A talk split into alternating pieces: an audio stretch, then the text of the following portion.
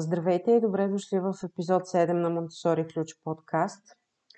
А, за днешния епизод имах съвсем различна идея и концепция, но пък вчерашния ден съвсем наготово ми поднесе една ситуация, която беше а, силен избор на вдъхновение за мен. Натъкнах се на, на следната случка, прибирайки се към дома. Докато вървя по тротуара, чух отчетливи, доста високи писъци разпознах, че са на малко дете и бях права.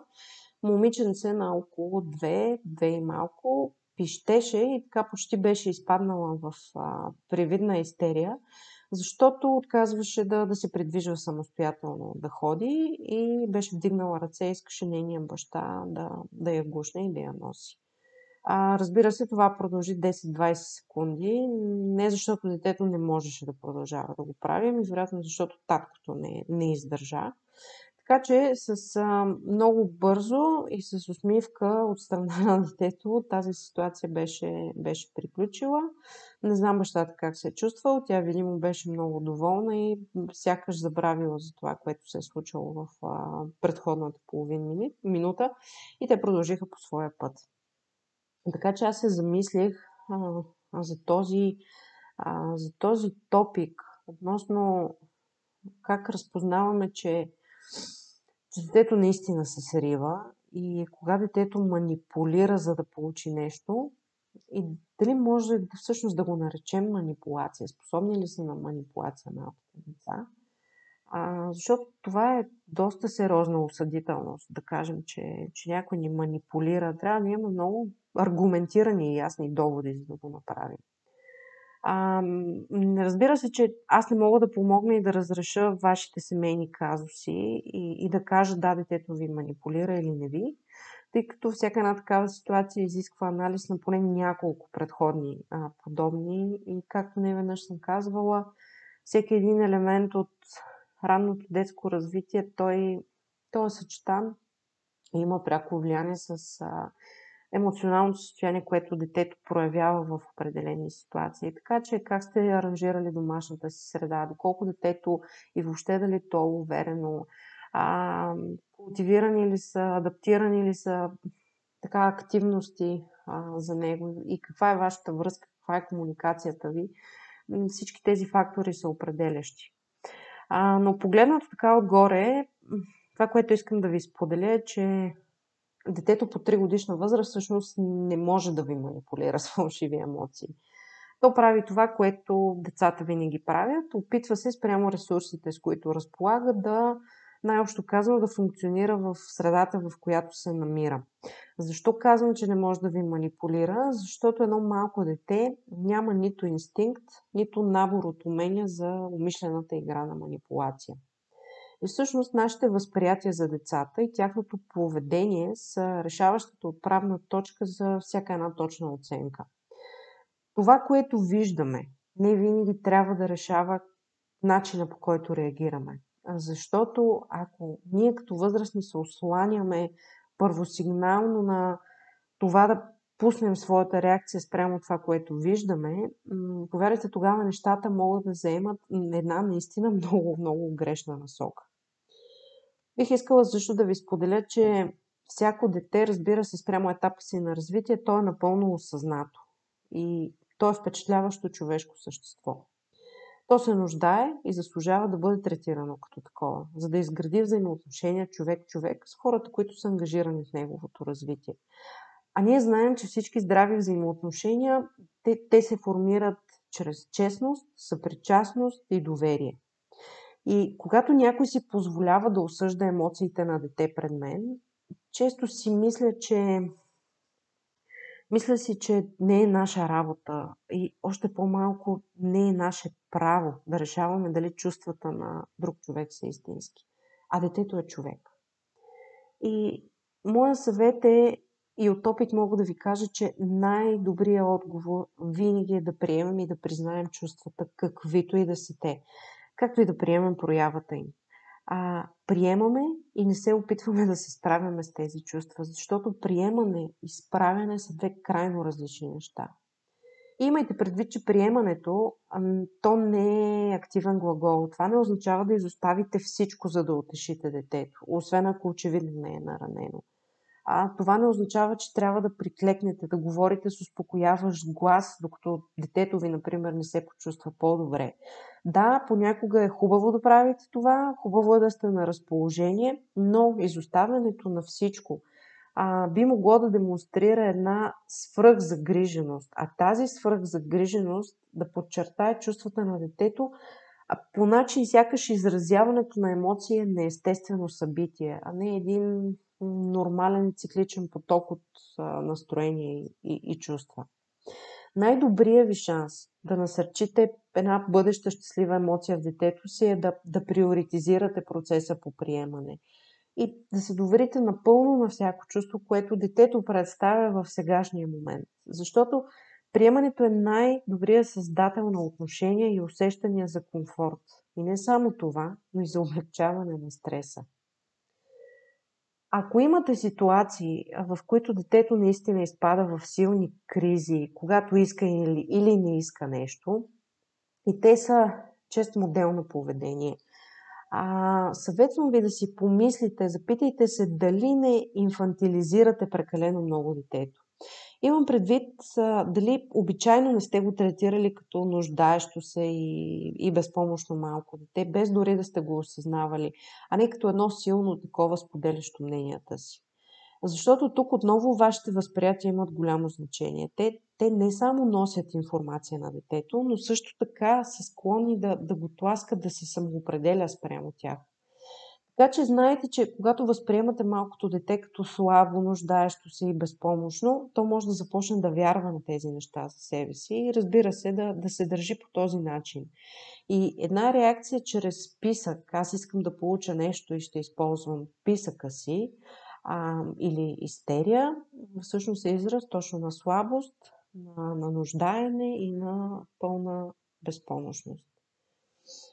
А, друг добър съвет, който бих могла да ви дам е да предложите отеха на детето си и да направите всичко възможно в тези моменти да се срещнете с него там, където се намира то. Защото това, което знаем за мозъка на едно дете в разгара на подобен истински срив е, че емоционалната част от него напълно го е превзела. И то се намира в режим на същинска борба. Борба или бягство. И това са едни моменти, в които детето не може да бъде аргументирано. И със сигурност не е удачния миг, в който да го помолите да някак да използва логическата част от мозъка си, ако му кажете а, помисли си как се държиш. Не заради нещо друго, ами точно защото това дете, което се намира под 3 годишна възраст, за което ние говорим в Монтесори ключ, то не разполага а, с тази част от мозъка си като, като развита и въобще като функционираща все още.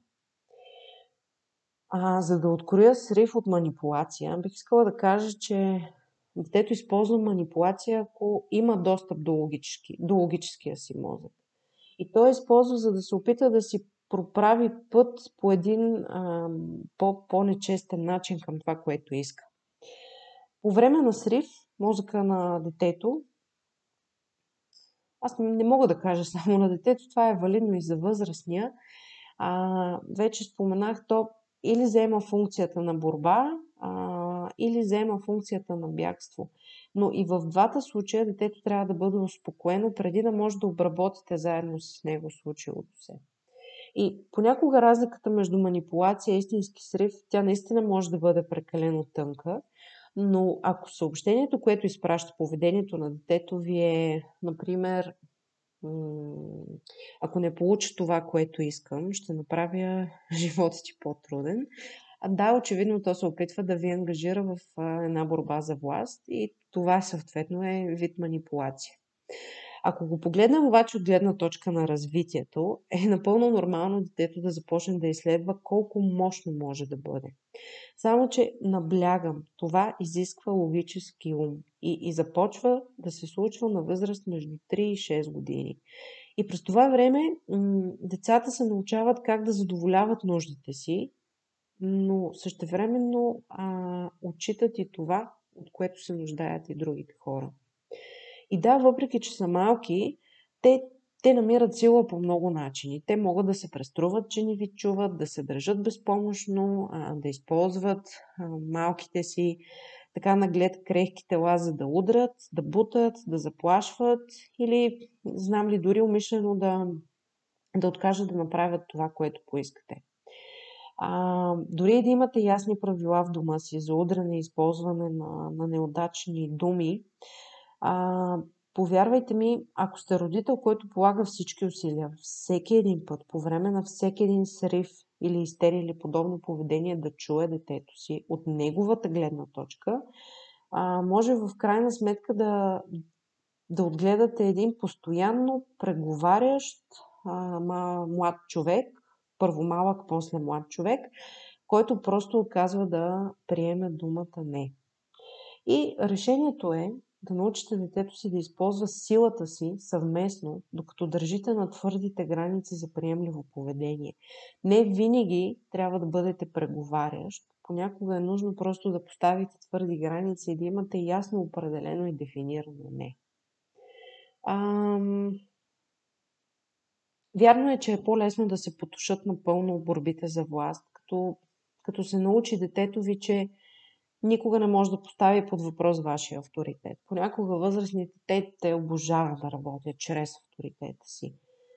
Но първо не веднъж съм споменавала, а и не малко съм писала, че този вид родителство, той може да бъде проблематичен в един по-дългосрочен план и наистина крие много рискове относно а, връзката или не връзката, която развивате с детето си. А, и децата ще ви слушат и вашето, по-скоро вашето дете ще ви слуша и ще се интересува от това, което мислите, но то ще е винаги в дадения момент, в момента, в който тази ситуация се случва. Това е един критичен прозорец, когато може да научите детето си да, да слуша вътрешния си глас, да, да идентифицира как се чувства и да изразява думите на това, което мисли по уважителен начин. И докато детето ви порасне и, и се обръща все повече към връзниците си за съвет,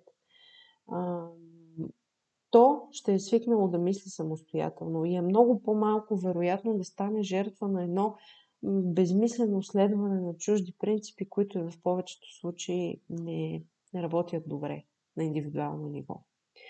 Ако имате такава пикова ситуация и усещате, че сте много раздразнени, как усещате как темперамента ви така рязко се покачва, спрете.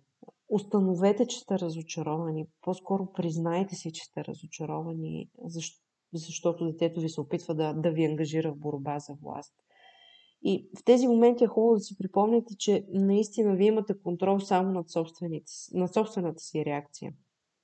Аз мога да ви препоръчам единствено да, да вложите енергия, за да останете а, спокойни. Много добра тактика, която работи, но след доста упражнения са дълбоките и бавни вдишвания. И това се прави докато разочарованото чувство не отмине. А, защо е важно да сте спокойни? Защото децата реагират добре на възрастни, които ясно контролират себе си, които, които изглеждат сякаш са в хармония и които отговарят за собствените си реакции. Друг много важен съвет е, ако детето ви е естествено е над 3 годишна възраст, вие ясно сте откроили, че това е манипулация, не му позволявайте да ви ангажира. Не забравяйте, че манипулиращите деца те търсят публика. И когато няма кой да даде трибуна за, за изява, те, те не могат да го правят. Те нямат потребността да го правят. Избягвайте да обяснявате, да заплашвате, да, да викате или преговаряте, защото както вероятно вече сте преживели от личен опит, ако имате по-големи деца, тези тактики само помагат а, на още по-сериозната ескалация на една така или иначе вече много нестабилна а, ситуация. А, и не забравяйте, че децата са свикнали да получават реакция от вас. И те наистина а, работят много усилено, за да, за да я провокират. Така че останете спокойни, максимално спокойни и не позволявайте това да се случва. Може да решите кои правила искате детето ви да спазва, когато иска да сподели чувствата си, към нещо, което сте казали. И, и хубаво е да се придържате към, към тях. Имайте правила, защото целта е да се избегне една борба за власт. власт. Например, а, бихте могли да напишете ваши семейни правила. Познавам семейства, при които това работи чудесно. А, тези семейни правила може да ги поставите в кухнята или пък там, където обикновено а, възникват спорове. Например, правило от сорта на а, разпознавам, че съм разстроен или а, назовавам чувството си или изключително ядосан съм и сега си поемам а, дълбоко въздух, за да се успокоя, докато се сетя за по-добра идея относно своята реакция. Или м- обмислям а, компромис, или използвам мили и уважителни думи. Или пък а, не използвам груми дуби, защото това се нарича турмоз, а никой не заслужава да бъде турмозен. Сложете някъде правила, такива, които работят добре за вас. Нали? Те, те, те се пишат индивидуално, спрямо, спрямо вашето семейство. Но така, хитрината, която искам да ви споделя е преглеждайте ги, преглеждайте тези правила с детето си сутрин или вечер, но правете го в момент, когато детето е спокойно, а не в момент на несъгласие. Това бяха мислите, които исках да ви споделя. Най-важното от тях е не забравяйте, че не забравяйте, детето под 3 годишна възраст не работи с твоя, със своя рационален, със своя логически ум. Една манипулация изисква предвиждане на на, на събитията, на, на ходовете, изисква тактика. Малкото дете не разполага с такава. Но при всички положения този вид поведение може да е заучено поведение. Така че се обърнете и към себе си дали нещо от вас по някакъв начин не го е провокирало.